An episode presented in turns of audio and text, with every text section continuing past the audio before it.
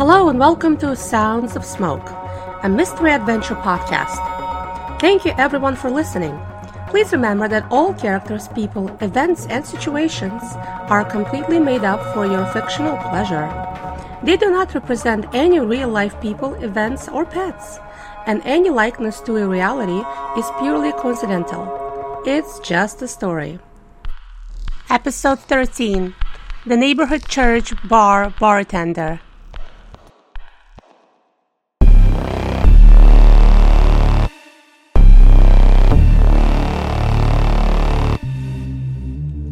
So, how will we know what he, she, it, or they look like if it's never the same person? Because, Cookie, there is a reason they call them a bartender. Whoever that is, they'll be tending the bar, says Dave. I see, so they are actually a real bartender. Oh yeah, this cover goes deep.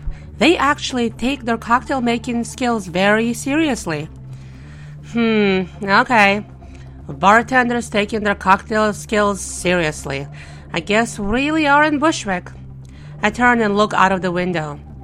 We get off the parkway and turn onto the Brooklyn streets of Bushwick. It's weird to be back.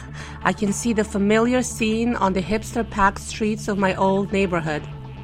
Not so long ago, I was one of them, walking around with empty importance, full of arrogance. I remember wearing a canvas shopping bag as a purse and sipping on my oat milk raw green latte, thinking that I was beyond cool. God, I can't believe I was that obnoxious. And honestly, I miss that. My current reality is way too fucking real. We pull up next to big old-looking iron gates. "We're here," says Dave. I turn around and look back at Nick and Victor. Nick seems to be really enjoying riding in the back of the ice cream truck, as he is eating yet another ice cream. At this point, he'll eat all of Dave's inventory. Victor, on the other hand, looks very, very relaxed. In fact, he is so relaxed, he is asleep. As Nick notices me looking at them, he nudges Vic, and he wakes up. He looks at me, smiles, and gives me a wink. That's right, he is in his element now. I look out the window again and see the church. Wow, I know this church. I've never been inside, but I've passed it a number of times. It's my neighborhood church. And to think that all this time there was a secret bar inside of it? It's not really a bar bar, it's more of a trading post, Cookie. Hey, Vic, can you get the gate? The combo is eleven forty-seven, says Dave.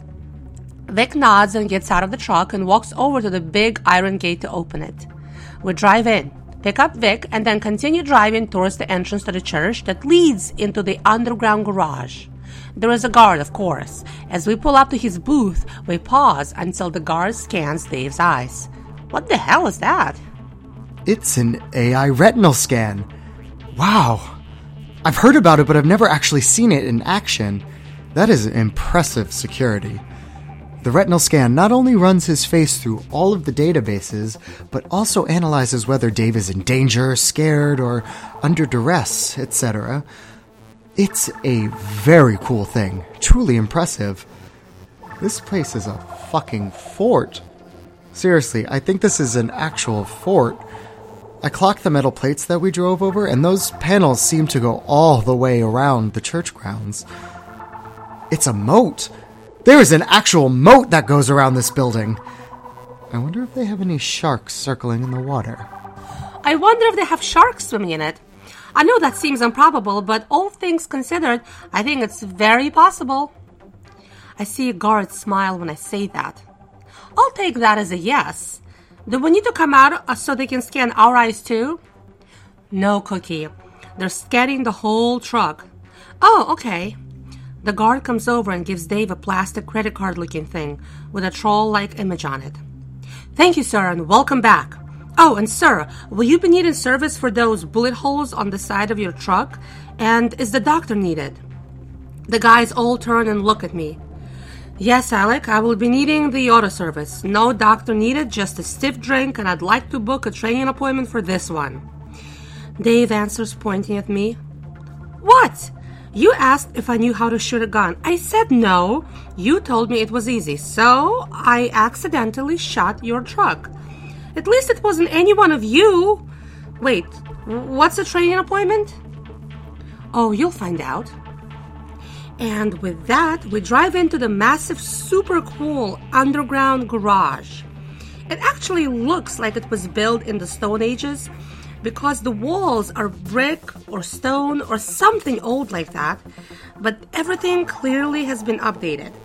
We park, get out of the truck, and get into the elevator. Wow, check out this elevator. It has a sofa in it and smooth jazz playing in the background. Well, maybe some updates are still needed. As the doors open, we enter a church hall. Dave leads the way and we follow. Dude, I think we just passed a nun. What the fuck? This is weird. We reach a medieval-looking door. It is opened for us by this big bouncer guy in a shiny suit. He welcomes us as we walk in.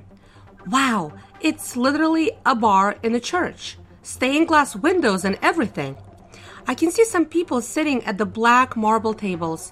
And you know what? Everyone looks normal. Like, I was expecting sketchy-looking fucks, but these people look all right. I freeze for a moment, trying to take in my environment.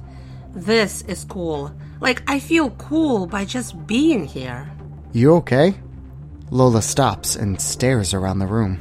Yeah, sorry. It's just, this is so cool, you know? Vic leans closer to me before he speaks. Yeah, as trading posts go, this is definitely on the higher end of the spectrum. I've been to a few trading posts, but never one like this. Keep in mind not to stare too intensely at the people. These kind of places really value their privacy. I'm close enough to her that I can pick up that she smells like coconuts and something else. Sugar or frosting. Something sweet.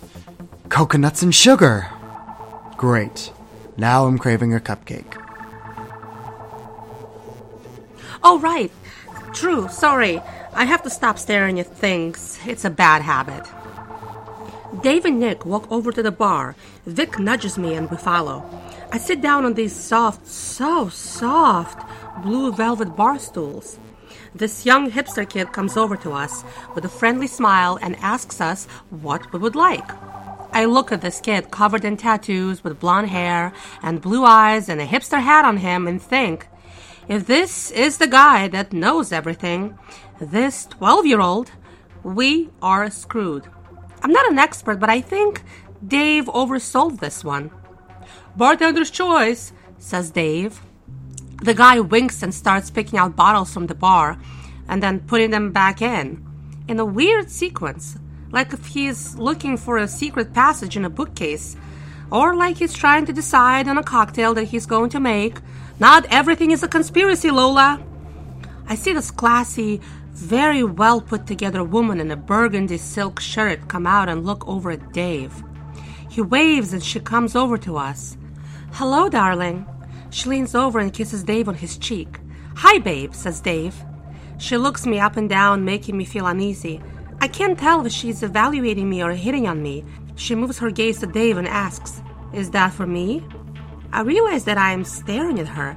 Stop staring. Say something. Me? What? No, I'm I'm actually recently out of a breakup and I'm, um, thank you. But, um, I'm sort of on a date. Actually, as I motioned to Victor, wow, no, what did I just say? Oh, just don't speak anymore. I hesitantly look over at Victor in a panic and he winks back at me and nods. She laughs. At me, I'm sure. And Dave says, be nice. This is my Lola. And we need your knowledge, dear bartender. Oh, so this is the bartender. So the other kid is a decoy bartender? This is too much. I mean, she looks more like an executive or a fancy housewife. She's just so graceful and classy and suave. I would guess somewhere in her forties. She's sweet. What do you need, dear trade master? Says the bartender. Dave looks over at Victor. She pours a cocktail and hands it over to me with a wink. Pink gin, grapefruit, vanilla bitters, and a splash of raspberry. I'll call it the Lola. I take a nervous sip. It's good. It's really good. Thank you. This is amazing. His Lola? I think she is technically my Lola. And she just said that we are on a date. My date. And I mean, we had that moment in the kitchen. Ugh, stop it. The moment is gone. Or is it? Ugh, women. Hey, buddy, show her, says Dave. Huh? The key? Oh, yes. I take the key out of my pocket with trepidation and hand it over to the bartenderess. The bartenderess looks it over and then she takes out a blacklight and scans it. Hmm, interesting. I hate it when people say that. Interesting never means interesting.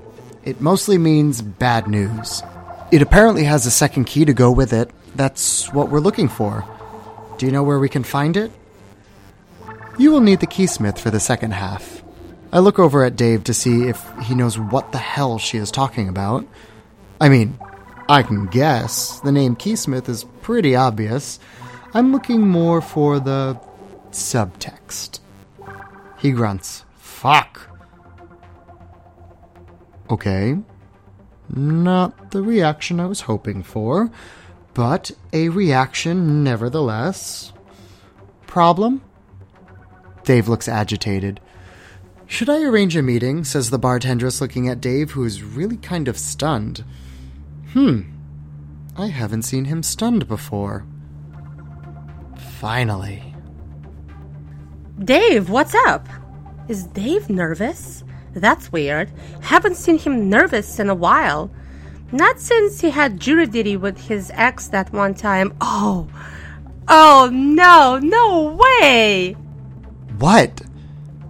Dave looks at me and says, the keysmith is a former, um, flame of mine, and we did not end on good terms. So this is not going to be easy.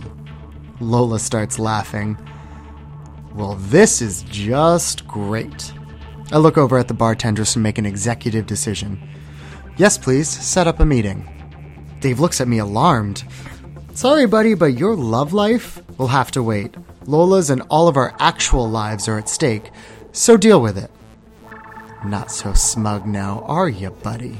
He's right, man. Deal with it, I say, laughing. Uh, Dave and his conquests. Always a fun time to see him squirm. Dave shoots his drink, looks up and waves to this Asian guy in a tuxedo with his sleeves rolled up, showing his, you guessed it, more tattoos. Does everyone have tattoos nowadays? As the dude comes over, Dave just points at me. What now? Now it's time for you to learn how to use a gun. Meet the teacher. Hello, Mister Teacher. He smiles back at me and reaches to shake my hand. He seems a lot less threatening now that he smiles. I'll go with her. I don't think we should split up or be alone. Nick will stay with you. Let us know when your lover, the keysmith, arrives. The teacher! Now that I have heard of. Those guys are the best. They do exactly what their title suggests. They teach. How to kill. The teacher. I see. So you will teach me how to shoot. I will teach you how to kill. Oh, but do you also teach how to use a gun? Because I need, like, basics. Yes. Shoot a gun, disassemble a gun, kill with a gun when you're out of bullets. Cool. I turn to Vic. Do you know how to kill with a gun when you're out of bullets? We all do, and so will you. That's the easy part. The teacher leads us to a training room. There's no one there but us.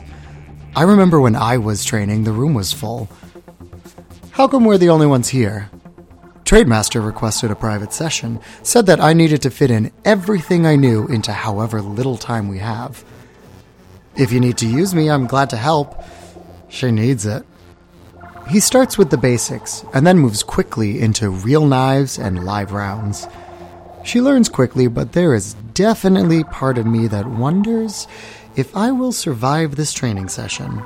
Because to turn a complete novice into a full-on professional takes at least a year, not including real experience in fieldwork. I was just made an agent in command last year, and I've been with the company for years. Well, I guess we'll just have to make do. The teacher asked me to fight against her. Okay, I am going to need to try not to kill her. Please attack her as if she was trying to stab you, says the teacher to me. Oh, fuck. Don't accidentally kill your date. You like her, and Dave would probably kill me, and then Nick will kill him, and then someone else will get caught in the cross-fighting fire, and at the end of this, church will be burned to the ground with tons of corpses in it. Well, that's an image. Okay, shake it off. You can do this. Okay, Cookie, ready? I'm going to come at you, and you will have to fight me off. Remember what he taught you, okay? She nods. Okay, here goes nothing. I launch, going for her face. She swerves away from my punch and punches me in the side. I pick her up to throw her down, and she grabs a hold of me with her legs, so we both go down to the floor. She then wiggles out and gets me in a headlock. That wasn't bad. The teacher stops us. We go through a few fighting scenarios, and so far so good. Although, as we move into the weaponry, there are a few close calls. During the knife fight, she almost cuts my eye out, shoots through the wall, and almost breaks her hand. But she's slowly starting to grasp it. My phone rings and it's Nick. Apparently, the keysmith is on our way. This is going to be fun. How long were we training for? I look at the time, almost three hours. Not bad. We got a lot done. So, you know how to use a gun now?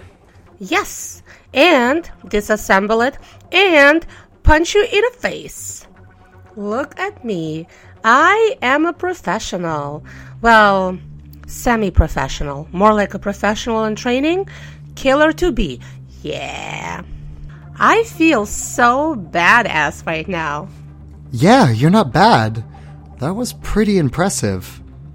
How's that for a second date? Pretty exciting. I bet this is the most exciting second date you've ever had. Too soon? No, I think that was pretty smooth of me, if I say so myself.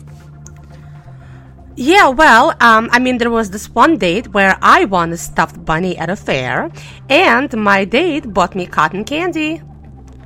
Seriously? You couldn't think of a date example from this decade? Ugh. Cotton candy? Wow. Baller. How old was the date? Don't really like fairs. Too crowded. Yeah, well, it might have been in high school. Not much to do in Long Island, as you probably have learned. That was a fun fair, though. Lame. But fun. Or at least the memory of it was fun. But you know memories, they're just but glimpses of what the actual picture was. I let myself to be lost in that memory for a second. I can still remember that cotton candy. Yeah, high school wasn't really much of anything for me. Not bad, but not good. More of the invisible. And still doing the invisible thing now. Well, at least I get paid pretty well for it. We walk back to the bar as we continue slowly chatting about high school days. Apparently, we share the same favorite high school lunch meal, Burgers Day. I like that we both agree that looking back on it, the burgers were disgusting. But back then, they were the bomb. Yes, I said the bomb.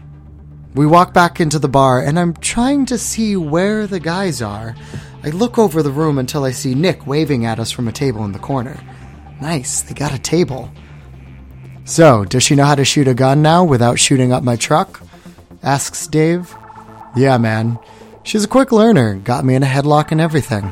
That's right. I know how to kill with a gun when it's out of bullets now. So, are you going to beat up my poor truck with a gun now, says Dave. Oh, shut up. Where is your girlfriend anyway? She's coming, and Not my girlfriend. Also, you might want to watch yourself. She is a crazy one, says Dave. What did you do to her anyway? Nothing.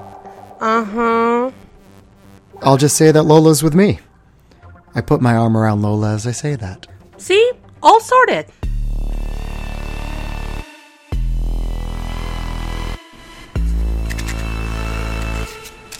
Thank you for listening. Sounds of Smoke is written by Anna Abrams and performed by Anna Abrams and Dan Medvedek.